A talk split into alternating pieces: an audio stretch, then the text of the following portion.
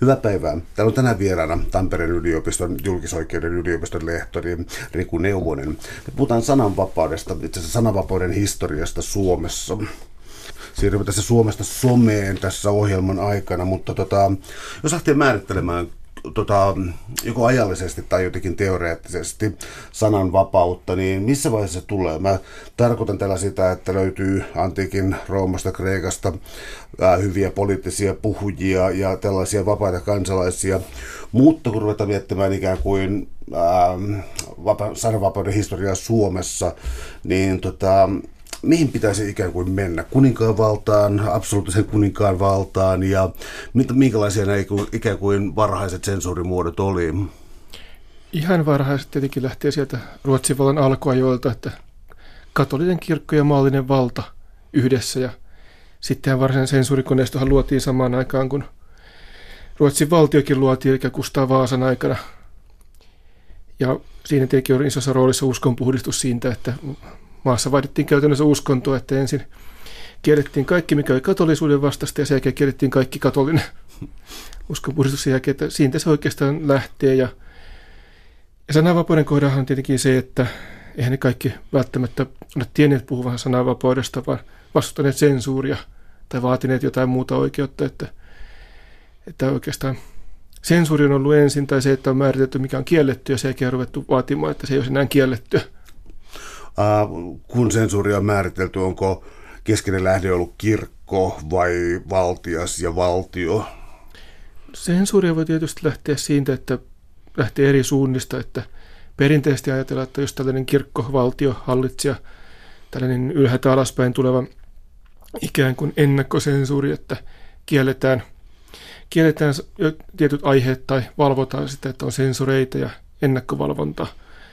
Tai sitten on jälkikäteisiä rangaistuksia, mitä on tietysti tällä hetkelläkin kaikki, käytännössä kaikissa maissa. Ja oikeastaan nyt niitä ilmanhan ei voi sinällään olla, koska muuten aivan kaikki on sallittua. Ja siihen ei ole missään menty. Mutta se tietysti riippuu siitä, että mikä on nyt rangaistusten ankaruus ja määrä ja niin edespäin. Mutta sitten on tietysti, että puhutaan tällaista, käytän te- termiä hiljennysvaikutus, mikä, tai englannin shilling effect, eli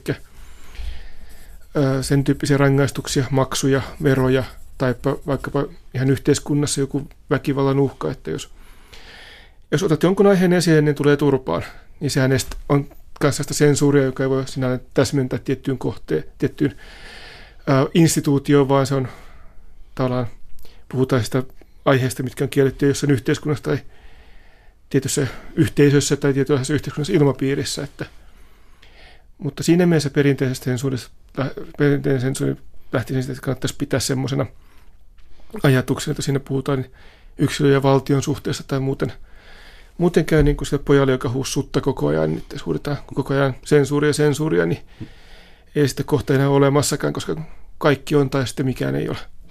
No joo, jos miettii just tuota sensuurin rajaa, koska siis mulla tulee mieleen tässä siis kun nyt aluksi puhutaan siis Suomesta Ruotsin vallan alla, niin tuota, ähm, oli erilaisia siis ymmärtääkseni tällaisia siis kunnianloukkauskysymyksiä, joita käytiin sitten käräjillä jälkikäteen.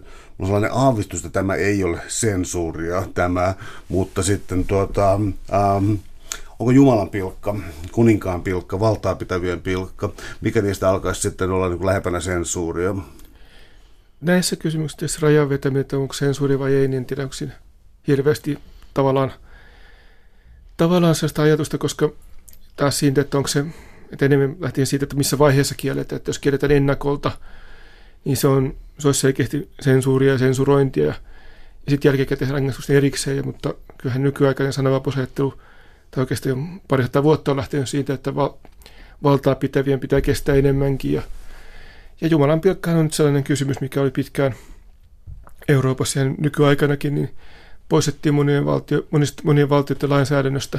Suomessa ei. Ja nyt sitten, kun on tämä uusi, uusi konservatiivisuuden liike, niin se on oikeastaan ruvettu lisäämään ennen kaikkea Itä-Euroopassa. Ja samaan on tullut näitä oikeastaan, mitä tässä, tämä, tämäkin liikkuu aalloissa, että on ollut 230-luvulla on just näitä tavallaan uudesta tuli 1800-luvun jälkeen uudestaan näitä erilaisia hallitsijoiden pilkkaa ja muuta vastaavia nykyäänkin.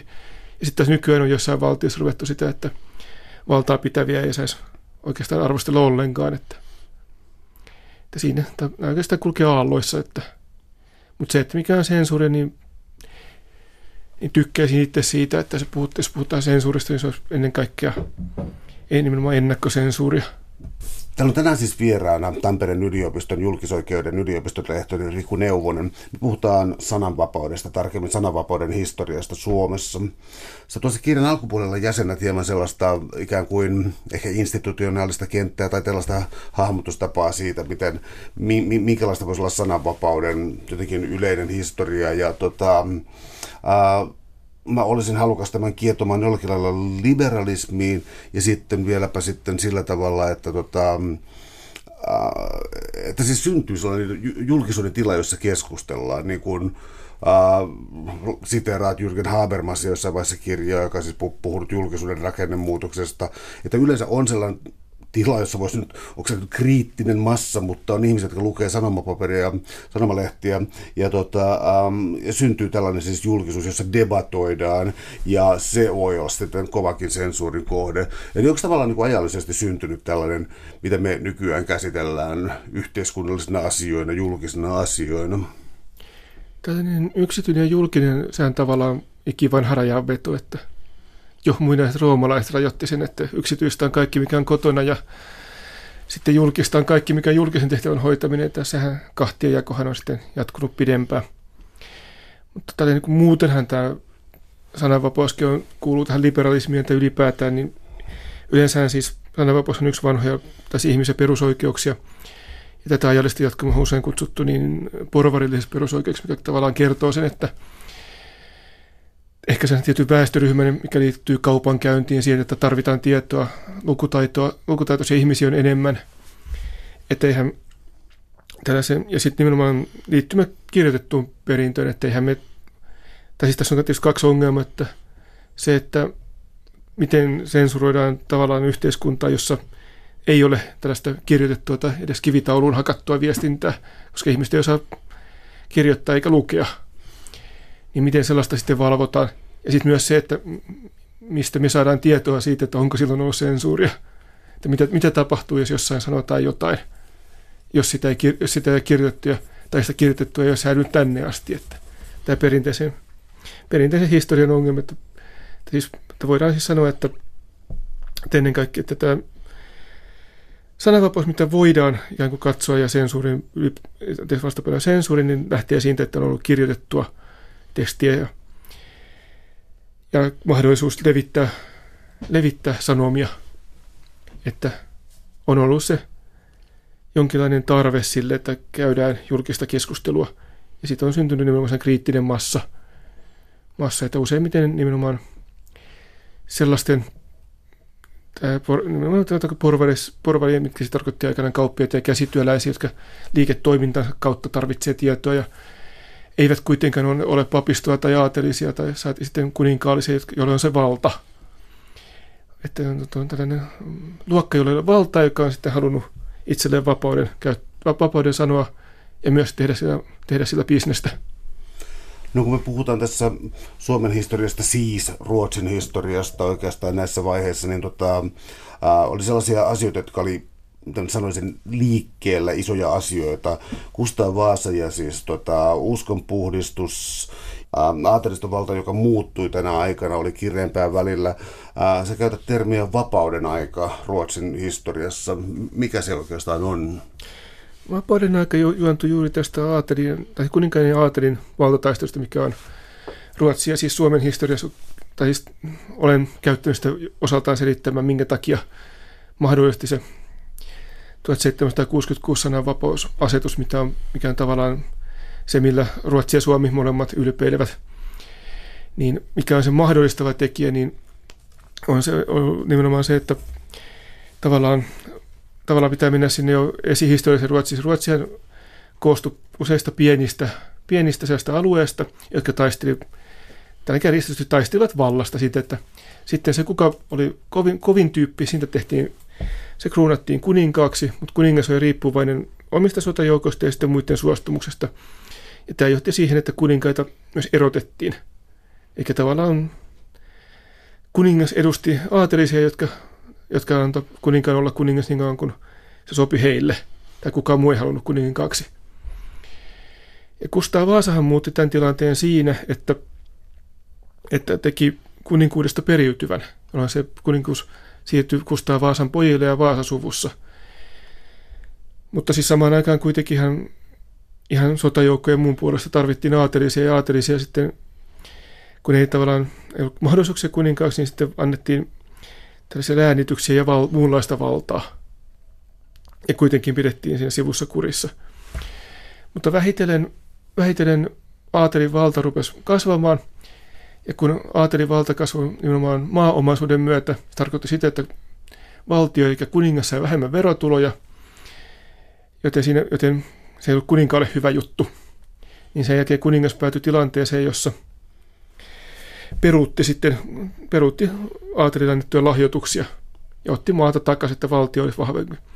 Siitä seurasi yksinvaltioiden aika, joka kesti, jonka aikana sensuuri oikeastaan luotiin, koska kuningas oli vahvimmillaan, mutta sensuurin aika hän päättyi suureen pohjansotaan 1700-luvun alussa, kun Kustaa, Kustaa 12 kävi sotaa kaikkien naapurivaltioita vastaan ja siinä on iso vihan aika Suomessa ja niin 12 kävi sotaa kaikkia naapurita vastaan ja sitten johti muun muassa iso vihan Suomessa. Ja sen seurauksenahan sitten Ruotsissa tuli lopputulokseen, että su, suurin syy siihen, että Ruotsi menetti suurvalta-asemansa jo oli monta kymmentä vuotta sodassa ja kärsi valtavia menetyksiä, oli se, että kuninkaan yksinvalta. Ja silloin pakotettiin se seuraava kuningas, joka oli, joka oli heikko, tai kuningatar, niin oikeastaan niin tekemään vakuutus siitä, että antaa valtaa perinteisen säätyvaltiopäiville, jossa oli edustettuna aatelisto, papisto, porvaristo ja talonpojat eri suhdelukuina, että se ei ollut mikään eduskunta tai demokratian laitos, että, että se käytännössä aatelisto oli se voimakkaimmillaan mutta kuitenkin tämmöinen, tällainen instituutio luotiin, ja tätä on kutsuttu vapauden ajaksi, että, vapa, että vapauden ajalla tavallaan ylintä valtaa yhdessä kuninkaan kanssa käytti säätyvaltiopäivät, joissa sitten rupesi muodostumaan puolueita, hatut ja myssyt, joista erotti sitten suhdet, suhdet tuohon ulkopolitiikkaan ja tavallaan suurvaltaajan palauttamiseen. Ja näiden valtataistelu taas sitten liittyi julkisuuteen, koska säätyvaltiopäivät ei ollut mikään tällainen demokraattielin, niin siellä oli semmoinen suuri valiokunta, suuri valiokunta ja sitten salainen valiokunta, ja sitten salainen valiokunta oli täysin salainen, että, ja vastasi käytännössä, käytännössä jossain määrin sitä hallitusta.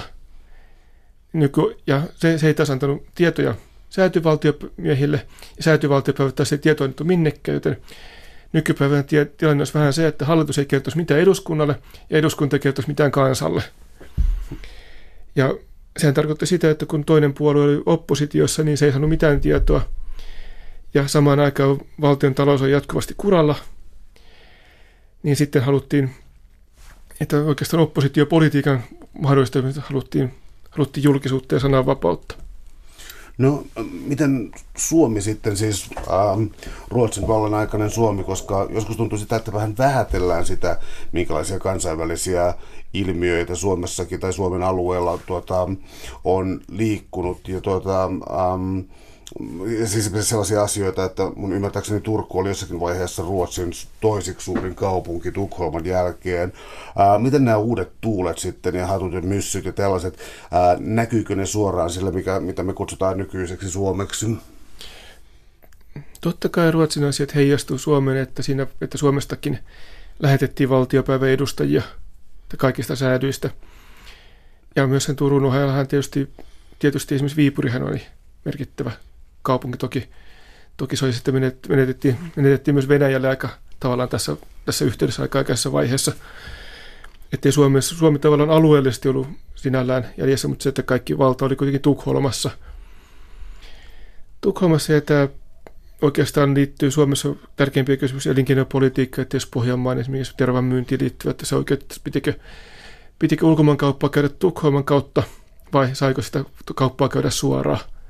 Nämä oli niitä suurempia kysymyksiä, että Suomessahan, Suomessahan myös oikeastaan kun jos ajatellaan painotoimintaa, niin ainoa yliopisto oli Turussa ja sen Turun yliopistoyhteydessä toimi paino, että tavallaan Suomen alueella niin ei ollut samanlaisia kysymyksiä. Tässä etäisyys Tukholmaan oli siihen aikaan suuri. Esimerkiksi talve, talvellahan sinne epäsi, Ruotsi epäsi ollenkaan. Se toisaalta antoi Suomelle myös enemmän vapauden tilaa. Mutta kyllähän se tietenkin Suomen heijastui siinä vaiheessa, kun että tavallaan kumman, kumpaa puoluetta kannattavia edustajia sitten valitaan valtiopäiville ja miten se liittyy. Että Suomessa siinä mielessä myssyt oli ehkä enemmän Suomen puolelta kannattaa myös tästä liberaalia elinkeinopolitiikkaa. Täällä on tänään siis vieraana Tampereen yliopiston julkisoikeuden yliopiston lehtori Riku Neuvonen. Me puhutaan sananvapauden historiasta Suomessa. Kun Suomesta tulee suuriruhtinaskunta, niin ähm, kertoisitko tästä, minkälainen kummallisuus se oli, tarkoitan juridisesti siis. Ruotsin laki säilyi ja tuota, entä sitä 1766 painovapaus. Mitä, mitä eri elementtejä Suomessa oli sitten siirryttäessä tähän suurvaltaan, äh, anteeksi, suuriruhtinaskuntaan aikaan? Tämä Suomen suuriruhtinaskunnan perustaminen on tietysti hassui. Tai jossain määrin mielenkiintoinen, että Porvoon valtiopäivät, jossa tavallaan Aleksanteri ensimmäinen ilmoitti, että – antoi Suomen suuriyhteiskunnan aseman ja mitä kautta Suomi sai rajat ja myöhemmin sitten omia instituutioita, niin sen tapahtui vielä saman aikaan, kun sota oli käynnissä. Ja se, että mitä silloin lakeja oli voimassa, niin sitähän oikeastaan koko autonomian ajanhan sitä taisteltiin ja osittain pohditaan vieläkin, koska suomalaisten käsityksen mukaan voimassa oli Ruotsin vallan ajat, Kustaa kolmannen ajan, ajan lainsäädäntö – että siis 1760 painovapaus ei siinä vaiheessa enää ollut voimassa. Mutta siitä ei ollut täyttä varmuutta. Joten muodosti sen tilanne, että Suomen, Suomessa oli omat, omat valtiopäivät, oma senaatti, omia edustajia, rajat, tullit ja muu. Myöhemmin aikaa myötä sensuurikoneisto, mutta, mutta ihan tarkkaan ei joutu varmoja siitä, että mihinkä, mihinkä perustuslailliseen lainsäädäntöön tämä homma perustuu. Miten sitten tuolla suuren ruhtinaskunnan ajan ää, tai, tai siinä aikana, koska muutokset oli suuria riippuen hallitsijasta myös, ja siis jokin Aleksanteri toiselle on annettu ikään kuin jonkinlainen status vapauden turvaajana, Suomen ystävänä ja niin eteenpäin. Nikola ensimmäinen ei, eli tota, tota, olisi tässä sellaista pitkää linjaa, joka olisi jotenkin looginen, vai niin palloteltiinko tässä ihan hallitsijoiden mukaan, minkälaisissa olosuhteissa Suomen vapaus, sananvapaus oli? Suuret tosiaan oli riippuvainen siitä, että mikä oli, mikä oli tavallaan, kuinka vahva keisari oli tai kuinka vahva oli tällaiset ikään kuin Venäjän yhtenäisyyttä kannattavat puolueet. Että Suomihan ei et kaikissa vaiheissa ollut ainoa poikkeus, että itse hallintohan oli Puolalla, Baltiassa ja sitten myös tuolla itäisimmissä osissa. Oli tällaisia itsehallintoalueita, mutta niitä sitten ne vähitellen lakkautettiin osittain sen takia, että nämä alueet tuli kapinoita. Että Suomen asema oli oikeastaan riippuvainen siitä, että kuinka, mikä oli, kuinka vahva saari oli ja sitten myös siitä, siitä että minkälainen tällainen yhtenäistämislinja oli. Että Aleksanteri ensimmäinen hän vähitellen vanhoilla päivillä alkoi taantumaan ja, ja Suomessa ei valtiopäiviä, siis tällaista lainsäädäntö elintä saatu kasaan ennen 1860-luvulla. Että siinä on semmoinen yli 50 vuoden tauko, jona aikana oli vähän epäselvempi tila. Riippuen siitä, että Aleksanteri II oli, oli ilmeisesti aika tällainen kuitenkin myös Venäjän mittakaavassa enemmän sitä liberaalimpi ja vapauttavampi ote. Ja hän sitten käynnisti tämän 1860-luvun Suomessa nämä muutostyöt, jotka tavallaan oli vastapainoissa Nikola ensimmäisen ikään kuin kaudelle, jolloin muun muassa suomenkielisten julkaisujen mahdollisesti julkaista suomen kielellä rajoitettiin aika merkittävästi. Mutta sekin on riippuvasta siitä tavallaan vallasta, että siinähän tavallaan 1860-lukua ennenhän käytiin Krimin sota, jonka Venäjä hävisi ja taas se, että se heikentää tässä sitä keskusjohdon mahdollisuutta puuttua. Ja sitten taas kun valtio vahvistui, niin se johti Suomessa sortokausiin. No tämä sensuuri oli sitten hyvinkin tarkka jossakin vaiheessa tässä, tuota, ää, tässä niin kuin suomalaisuuden rakentamisessa. Nyt mä viittaan siis siihen, että esimerkiksi Helsingin Sanomat entinen päivälehti, nyt mä en muista kuinka monta kertaa sen vuoden aikana esimerkiksi lakkautettiin. Ja, ja, ja tuota, olisi tämä kaikki ennakkosensuuria ja tuota, vai jälkikäteen tehtyä? Ja oliko tämä, mitä mä sanoisin, sanomalehtiä oli yllättävän paljon kaiketi. Äh, mun mielestä se puhui useista kymmenistä vajasta sadasta tuohon aikaan. Ja tuota, oliko ne ikään kuin jatkuvan ennakkosensuurin kourissa? Käytännössä kyllä, että ainoa lyhyt pätkä oli 1800-luvulla. Luvulla oli pari vuotta, kun ennakkosensuuri hetkeksi lakkautettiin. Mutta muuten koko ajan oli ennakkosensuuri, eli joku sensori luki, luki mitä lehteen oli tulossa ja päätti sitten siitä, että julkaistaanko se vai ei. Ja se, että tämä sensorin, sensorin päätöshän ei, ei ollut mikään semmoinen vakuus siitä, että se oli varmasti sallittua, vaan siitä saatettiin silti, silti todeta, että siitä saattoi tulla sakkoja tai vankeutta ja sitten ei enää edes toistuvasti yritti julkaista tai toistuvasti julkaisi jotain kiellettyä, niin sitten lehtiä lakkautettiin ja toimittajia ja päätoimittajia vangittiin. Ja se oli oikeastaan tästä sensuuria kaikissa muodoissaan täysin ennakolta, valvo, ennakolta valvottiin ja sitten oikeastaan myös siitä riippumatta rangaistiin. No tässä pitkällä aikajänteellä tullaan sitten itsenäistymiseen jo tässä vaiheessa. Eli tuota, ähm, tämä vuosi 2018, kun näitä radio-ohjelmia tässä tehdään, niin mennään käydään tuolla sisällissodassa, ei sitä oikein nyt voi tuosta erottaa. Eli tota, minkälaista, minkälaista oli ikään kuin Suomen sisäinen sotapropaganda? Ja, joo. Ylipäätään siis, jos ajattelin, jos katsoo niitä tekstejä, niin sehän on hyvin sellaista jyrkkää, mitä Suomena, mitä nykyään leimattaisi heti vihapuheeksi ja propagandaksi, että nehän on semmoista suunnilleen, että lahdat, lahdatkaa vastapuolityyppistä tekstiä, mitä käytettiin sitten, mikä oli sitten syy siihen sisällissota ja minkä takia tätä tehtiin, tai mahdollistihan oli se, että kun Venäjän keisarikuntahan romahti jo silloin helmikuussa 17 ensimmäisessä vallankumouksessa ja sen jälkeen ei tiedetty oikein, kukaan ei tiennyt, kuka valtaa käytti. Niin myöskään, myöskään sensorit, sensuurin ei, siihen, siihen ei, ollut, ei ollut enää voimia, eväitä eikä sensorit hirveästi enää kiinnostanut siinä vaiheessa – mitä tehdä. Ja, että oikeasti, että siis siinä, se on oikeastaan sellainen esimerkki, että tällainen miten se on, propaganda ja vihapuhe ja kiihottaminen, niin mikä on sitten sen lopputulos. No kun tullaan sitten tähän nuoreen tasavaltaan Suomeen tässä ja tuota, jätetään jo sisällissodan perintöä toivon mukaan taakse, niin siinä vaiheessa niin kun nostaa tässä kirjassa esiin myös sellaisia asioita, jotka on meille aika tuttuja, eli tuota, Yleisradion perustaminen ja toisaalta elokuvatarkastus ja tällainen, mitä mä sanoisin, sekä poliittinen että moraalinen sensuuri syntyy. Minkälainen prosessi se oli?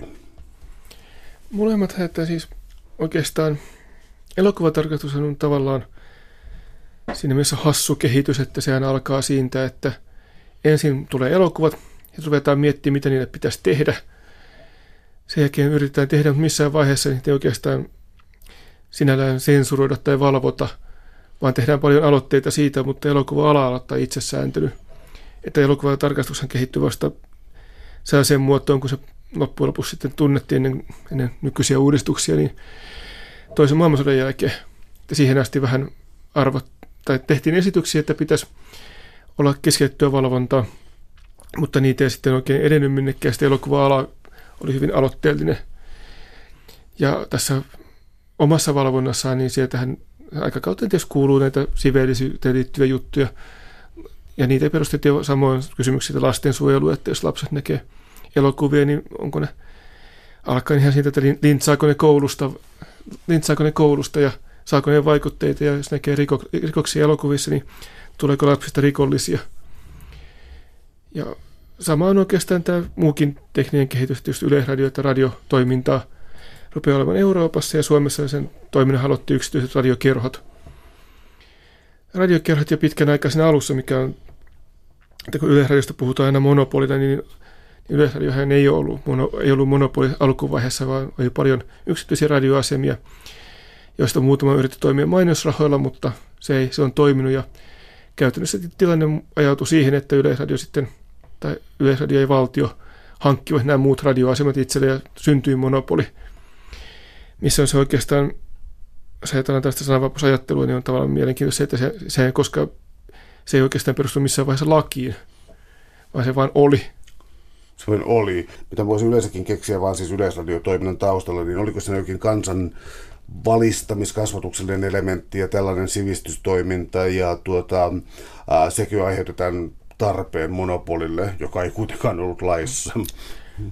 Oikeastaan sekä että tavallaan siinäkin on tietysti mutta tavallaan voisi sanoa, että kun Yleisradiosta tuli, jotenkin ajautui monopoliksi, tokihan sitä eri, jotkut poliittiset ryhmät haluskin. Että aina, eihän tietysti mikään ole yksi suuntaista. Mutta sitten nähtiin myös tässä tietysti kansan sivistysohjelman osana ja muun osana. Sitten osa halusi, halusi yksityistä, yksityisiä, mutta jotenkin tämän voisi sanoa, että tilanne, tilanne tavallaan syntyi, että syntyi siitä, että yksityiset toimijat ei loppujen lopuksi ole kannattavia. Sitten havaittiin, että, havaittiin, että meillä on käytännössä on, on tällainen yksi toimija, jolle, jolle toimiluvassa sitten annettiin monopoli, että kerrottiin, että ei, ei anneta toimilupia radiotoimintaa muille.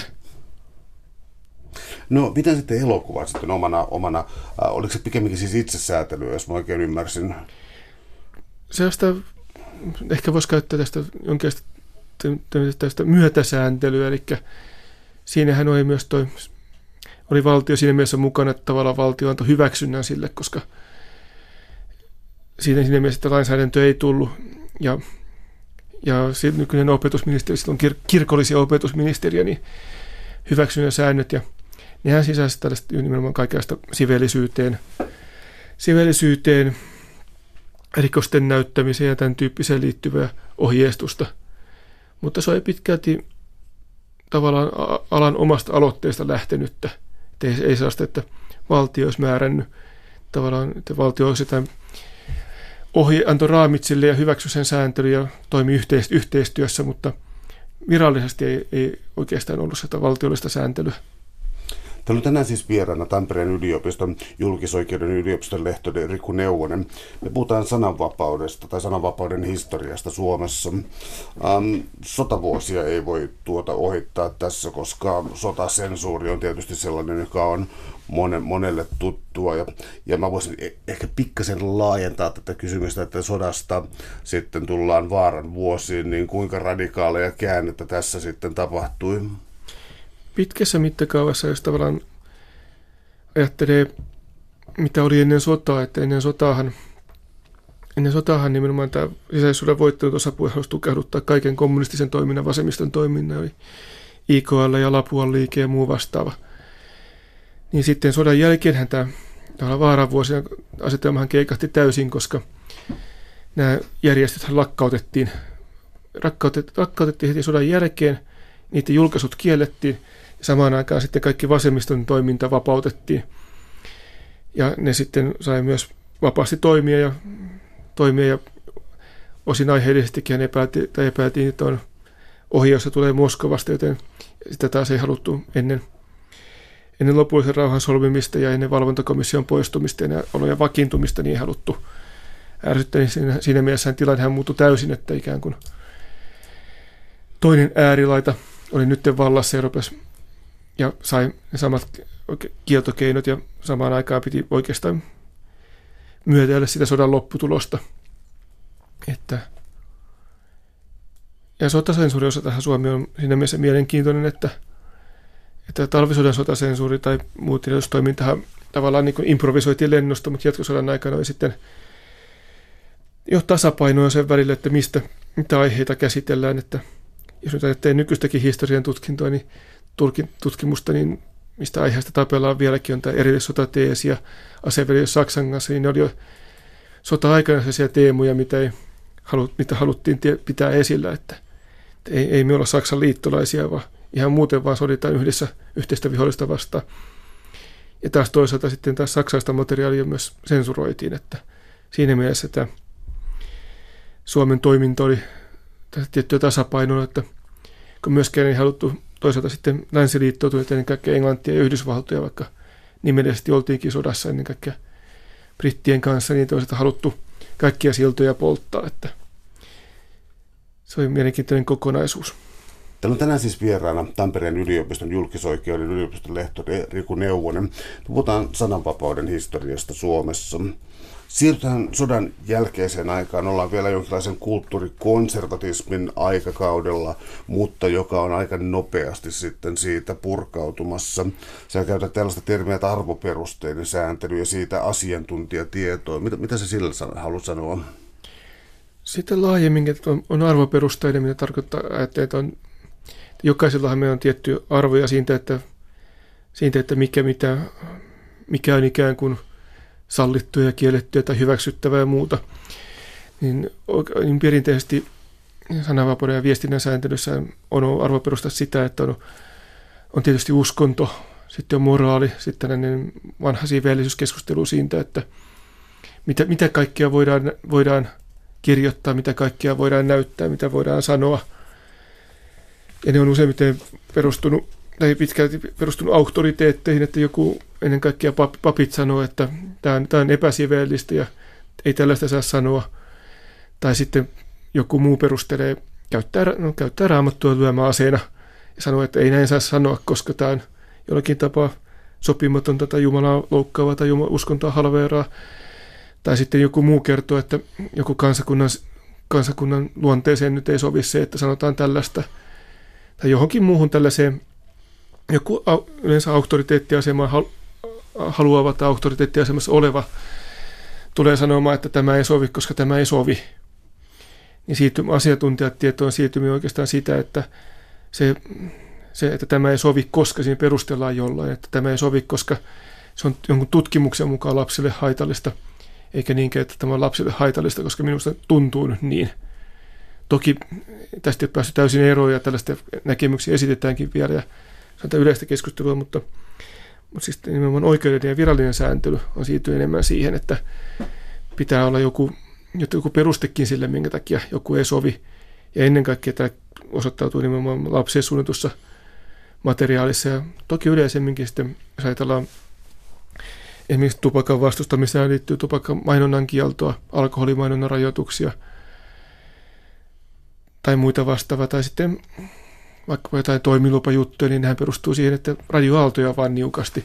Mutta se on kuitenkin joku sellainen jollakin tavalla koska tutkimukseen, asiantuntemukseen perustuva, perustuva näkemys ei niinkään siihen, että joku on auktoriteetin asemassa ja sillä perusteella kertoo, mikä sopii ja mikä ei. Mun on pakko tässä sivupinen saivarella siis sitä, että suhtaudun hyvin skeptisesti kaikkiin huolestuneisuuteen lasten ruutuajasta ja kaikesta tällaisesta, koska sekin nostaa tuolta verrattoman esimerkki siitä, kun sarjakuvat 50-luvulla rantautuu Suomeen ja sitten siellä oli joku henkirikoksen tehnyt alaikäinen ja todettiin vain sitten poliisiraportissa ja julkisuudessa, että hän, oli, luki sarjakuvia ja syyllistyi tähän veritekoon. Tota, tämä lastensuojelu on saanut välillä mielenkiintoisiakin syitä. Ainahan näitä uusia ilmiöitä löydetään, että 50-luvulla tai aikoinaan, aikoinaan kirjat turmeli nuorison, koska ne oli kaikista muusta ajanvietteestä varmaan siis siihen aikaan – liikunnasta ja muusta tästä hyvästä tekemisestä pois ja elokuva tuli turmelemaan ja sitten sarjakuvat turmeli nuoriso ja elokuvat ja videot ja nyt nykyään sitten on tämä kaikenlainen digitaalinen vihde ja muu, niin on turmelemassa taas nuorisoa ja miksei myös aikuisia, että kaikki, koko ajan tässä mennään siis hirveät alamäkeä, että mikä kohta on taas seuraava villitys. Ja kyllähän näitä, ja puhutaan just moraalisesta paniikeista, että sarjakuvissa oli yksi sellainen liittyen tähän muuhun tekemiseen, ja onhan näitä sitten myöhemmin löytynyt aina, tai joku tapahtuu jotain, ja jos joku tekijä on katsonut telkkaria, niin telkkari on syyllinen, jos tekijä on pelannut tietokonepelejä, niin tietokonepelit on syyllisiä. Jos tekijällä on kännykkä, niin kännykkä on syyllinen. Tai aina se jostain löytyy sen johonkin agendaan tai muuhun sopiva selitys, vaikka hyvin harvoin niitä selittäviä tekijöitä on yksi.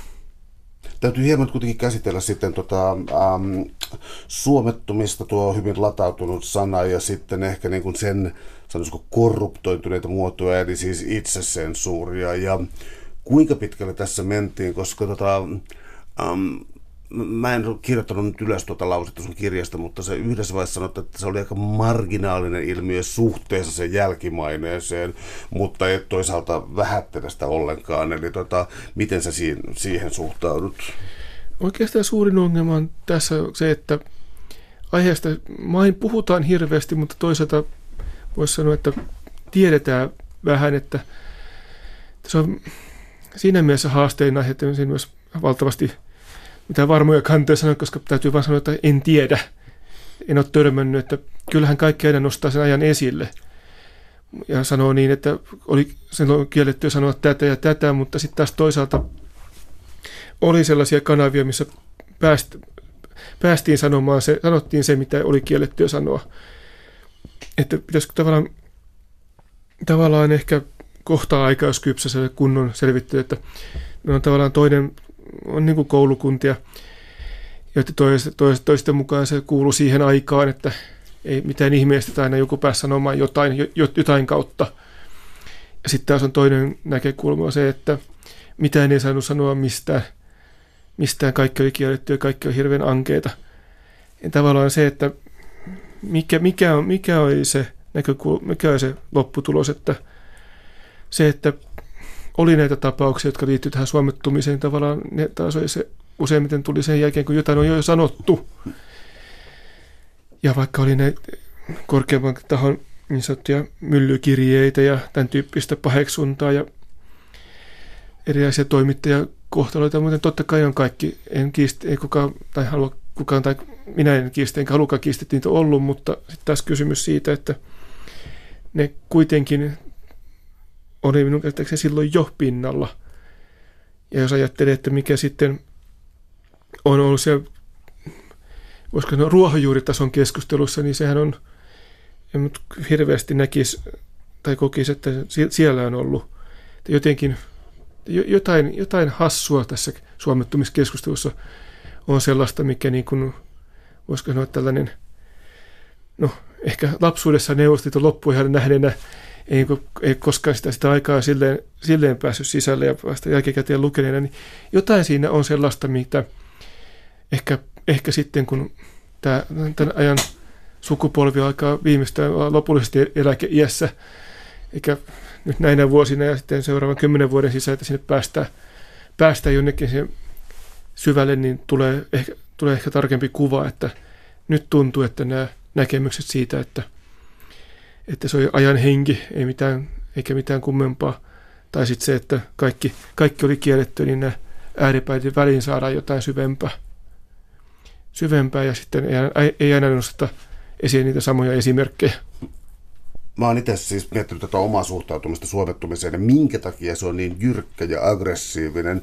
Ja se on mun mielestä ikäpolvikysymys siis siinä, että tavallaan mun ikäluokkaa, vaikka mä en ollut henkilökohtaisesti, en tietenkään niin ikänikään perusteella siis mikään stallari tai mitä sinne päinkään, niin mä en tota, pettyä Neuvostoliittoon siis sen takia, että mä oon tehnyt joku kouluesitelmän kirjasta, käyttänyt Spectrum-sanakirjaa, joka ylistää Neuvostoliiton ää, pikkukansojen tekemistä tällaista. Ja siis niin mä en niin viimeisenä ikäpolvena sulle niin nähdä sen hirvittävän kusetuksen. Ja sen takia mä oon ihan raivoissani niille, niille vanhoille oppikirjoille ja muille. Et mä oon miettinyt, että no muuten ole tähän niin, kuin niin mieletöntä syytä, mutta se näyttäytyy sellaisena, että mä en nähdä niitä valheiden karisevan sieltä sieltä ja se, se saa mut raivoihinsa, mutta mennään sitten eteenpäin. Tota, ähm, tota, tullaan joukkoviestinnän merkityksen kasvamiseen tässä eteenpäin. Ja nyt siis se, että siis äh, mainitsit aikaisemmin, että Yleisradio ei ollut mikään monopoli lähtökohdaltaan, mutta siis sen toinen puoli eli kaupallisuus, eli,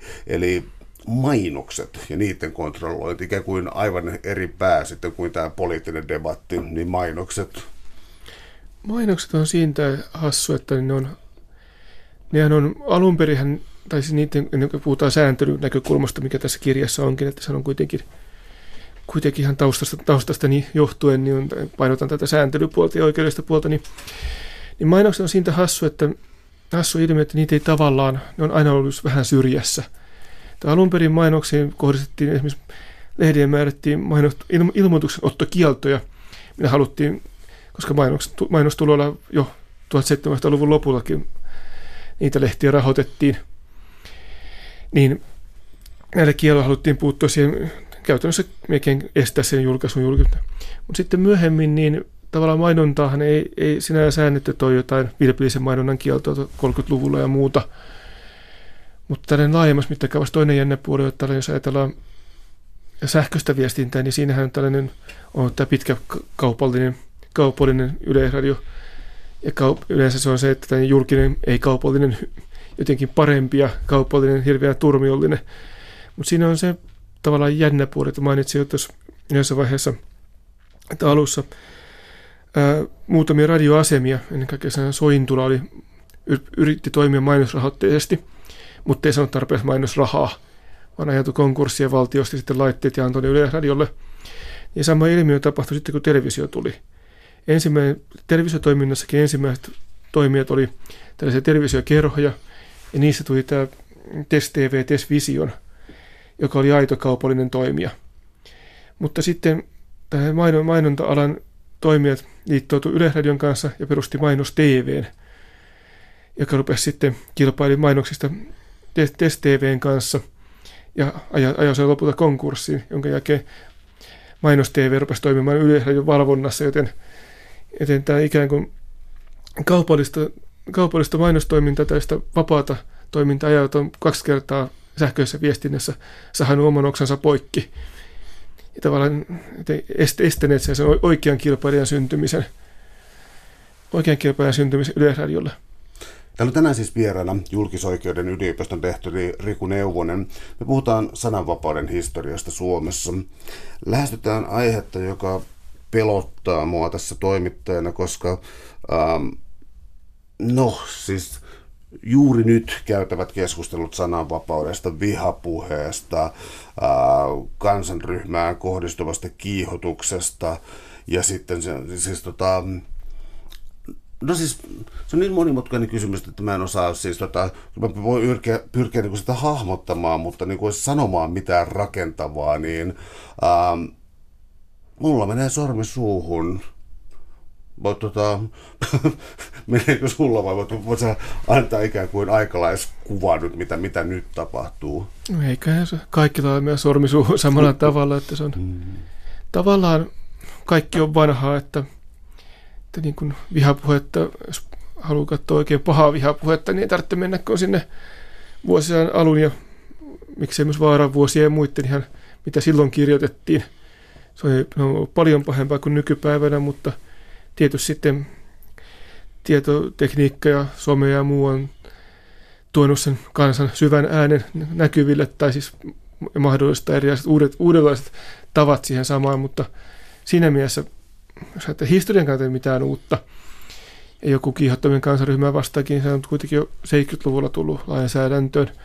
Ei sekään ole mitään uutta, ja valemedioistakin jossain Saksassa 1800-luvulla jo kohkattiin valehtelevasta lehdistöstä ja muusta, että sinällään uusia ilmiöitä, uusia ilmiöitä, mutta se, että näiden kohdalla osataan, että on, on nykyään e- erilaisia valtiollisia toimijoita ja valtiot ylittävää toimintaa ja, ja sitten joku sen tietynlainen, mikä ennen vaati ehkä sitä paikallisuutta ja tilaan sidottua, niin nykyään sosiaalisessa mediassa ja muualla pystyt – tähän perinteisen lynkkausjoukon ottamaan pystyyn ja etsimään sitten soihtujen kanssa sitä, että kuka, kuka sanoi nyt jostain asioista väärin, että joku on eri mieltä maahanmuutosta, joku on eri mieltä rokotuksesta, joku on eri mieltä ravinnosta. Kyllä näitä aiheita aina riittää.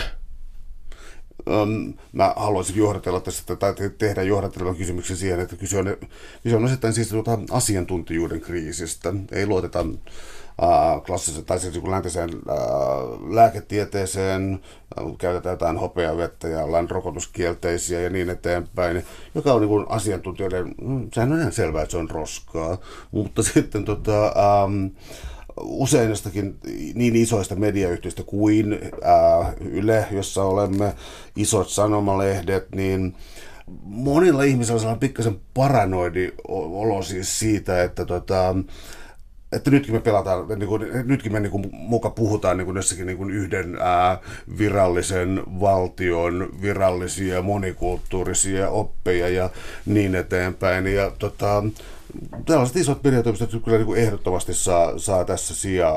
Onko tämä vanha ilmiö vai tota, onko se nyt jotenkin, jotenkin vielä räjähtänyt siitä laajemmaksi? Luultavasti tässä on se, että nyt että onhan kaikkia salaliittoteorioita ollut aina ja ainahan, ainahan tavallaan monesti historian saatosta aiheestakin on sitä epäilty, että joku julistaa sitä totuutta ja, tai virallista sanomaa tai virallinen totuus on yksi ja oike, oikeasti asiat toisella tavalla. Ja siitä on paljon esimerkkejä, mutta ja sitten se, että näitä esimerkkejä kun on, niin se tavallaan herättää aina kysymyksen siitä, että voisiko olla uudestaankin näin. Ja, ja onhan se, ja mediakriittisyyttähän tavoitellaankin, mutta, mutta sitten taas just se, että pitäisi olla mediakriittisyyden kriittisyyttä. Että tokihan, tokihan on oikeastaan itsestään selvää, että eihän kukaan meistä sinällään puhu mitään objektiivista totuutta, mutta se nyt vaan on. Mutta ei se sitten taas johda siihen, että se ensimmäinen vaihtoehtoinen näkemys tai olisi oikea. Tai että kaikissa asioissa kaikki isot mediatalot tai valehtelisi tai ajaisi jotain propagandaa tai muuta, että useasti, useasti niiden sisälläkin on tällaisia ristiriitoja ja, ristiriitoja ja sitten toimittajilla on erilaisia näkemyksiä ja taustoja. Ja toimittajatkin saattaa toinen korostaa toista asiaa, toinen korostaa toista asiaa, että, että ei, pitäisi, ei pitäisi luottaa se, luoda, luoda mistään sitä monoliittista kuvaa. Ja sitten suhtautua aina siihen kritiikkiinkin kriittisesti, että onhan siinäkin aina joku agenda taustalla, että minkä takia ei haluta luottaa asiantuntijoihin, minkä takia ei haluta luottaa jonkinlaiseen, voisiko sanoa, en nyt sano tällainen puhua valtamediasta, vaan tavallaan miksi ei haluta luottaa ammattitoimittajiin. Se on oikeastaan ehkä se olennainen kysymys, että, että jos puhutaan kuitenkin tällainen journalismi ammattitoimittaja, niin se perustuu tietynlaiseen, tietynlaiseen tai pitäisi perustua tietynlaiseen eettisen taustaan, jonka, mikä antaa sitä selkänojaa ja toivottavasti myös sen, että silloin kun ei mene, ei mene kuin Strömsössä, niin myönnetäänkin se ja sama juttu meidän tutkijoiden kohdaakin, että pitäisi että aina, aina ei voi olla oikeassa ja pitäisi sitten myöntää se, mutta se on se, pitäisi oikeastaan molempien selkäytimessä se, että jos menee metsään, niin myönnetään se ja sitten tehdään uudestaan ja se, että joskus menee metsään, niin se kuuluu asiaan niin tieteessä kuin journalismissa. Niin, mua hämmentää siis tässä keskustelussa, jossa sitten valtamediaa pidetään, pidetään jotenkin asenteellisena, puolueellisena ja tavallaan keskustelua määräävänä, jopa valehtelevana joidenkin mielestä. Niin siis mä en ymmärrä, että pitäisikö lähettää niin kuin pelkkää Jumalan palvelusta Yle Radio Ykkösessä, mikä on tietysti uskonvapauden kannalta hieman omituista, mutta tota, ähm, siis mun mielestä niin siis, moniäänisyys on kuitenkin siis sellainen, joka demokratia tai niin kuin ajaa. Siis mä pyrin tässä ohjelmassa itse, että jos, jos on voimakkaasti poliittinen aihe, mä menen vieraan mukana siihen ja toisen vieraan mukana taas niin toiseen poliittiseen suuntaan. Että tota, sellainen jatkuva konsensuksen haku, mä ymmärrän, miten siitä voisi tehdä radio-ohjelmia. Joo, kyllä moniäänisyys pitäisi olla se tavoite, tai siis sellainen, että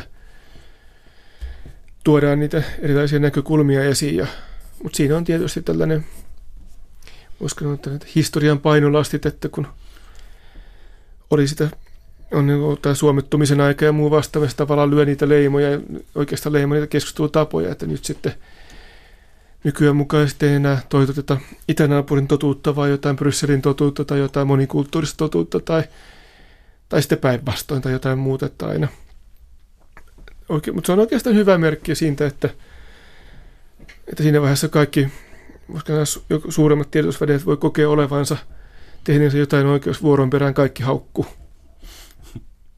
Taatusti. Tota, mä olisin sellaisen kysymyksen vielä halunnut tehdä, että tota, sun kirjan loppupuolella tulee esiin siis sellaisia tota, oikeastaan siis tota, kaksi asiaa. Suomen, ähm, Suomen siis sananvapauden siis laissa, joka tätä käsittelee, on sellaisia piirteitä, jotka ei oikeastaan kuulu tota, normaaliin eurooppalaiseen lainsäädäntöön. Otaks tämä kysymys ensin, eli mitä jäänteitä ikään kuin Suomessa on tästä? Tavallaan siis sellaisia, tai riippuu mitä, että, tällaisessa siis sananvapaus, ennen kaikkea puhutaan rikosoikeuden puolesta, rikos, rikoslaissa olevista niin sanotusta sananvapausrikoksesta, eli jos julkaisee jotain, niin siitä seuraa rangaistus, mikä on siis normaali tällainen länsimainen näkökulma, että sana on vapaa, mutta jos sanoo jotain, mikä loukkaa tai aiheuttaa vahinkoa tai muuta, niin siitä seuraa rangaistus. Niin Suomessa on tässä pari, pari sellaista ongelmakohtaa, että toinen on kunnianloukkaus ja toinen on Jumalan pilkka. Ja Jumalan pilkallakin, vaikka puhut uskorauhan rikkominen nykypäivänä sana, niin siellä mainitaan, mainitaan kyllä Jumalat, Jumalat ja sitten ihan kristittyjen Jumalakin isolla alkukirjaimella, mikä on hämmentävää, että siinä mielessä, siinä mielessä tämä viitekehystä ja se ennen kaikkea länsimaiden kanssa, että nythän näissä entisissä Itä-Euroopan maissa näitä pykäliä ruvettu uudelleen käyttöön, koska on tavallaan jatkuva aaltoliike näissäkin asioissa. Mutta, mutta, siis, mutta siis pääasiassa monissa maissa on luovuttu Jumalan pilkan ja, kun, ja, ja kunnianloukkauksen kriminalisoinneista, että ne sitten hoidetaan, hoidetaan ne ääri, ääritapaukset hoidetaan ikään kuin muun, muun lainsäädännön kautta, ja se olisi mahdollista myös Suomessakin. Ne on oikeastaan näisiä historiallisia jäänteitä. Nyt tuossa äsken sivusit vielä sitä, mitä mä olisin halunnut tässä nyt vielä viimeisessä kysyä. Eli tuota, myös ohjelman alussa sä mainitsit tuota, Puolan, Puolan, Unkarin, Tsekin. Ja siis tuota, ähm, luuletko, että on olemassa tällainen mahdollisesti EUta hajottava, mutta siis tällainen, mä oikein tiedä, uusi patriottinen, uusi uskonnollinen, äh, no siis tällainen niin kuin, sellaisen niin reaktio tällaisen niin kuin EUn globalismille ja, ja tällaiselle tiedonvälitykselle? Onko, niin kuin, onko syntynyt jälleen erityisesti entisen Itäblokin maissa sellainen niin kuin halu johonkin vakaampaan auktoriteettiuskoon ja niin kuin hankaluuksia sietää moniäänistä maailmaa? Selkeästi sellainen on, tai ja samahan tavallaan tähän, mitä voisi sanoa, uusi konservatismi, tai siis tällainen, mitä nämä maat itse käyttävät, illiberaali linjaus, mikä on, onhan se nähty siis myös Venäjällä, Turkissa ja sitten näissä mainituissa EU-maissa.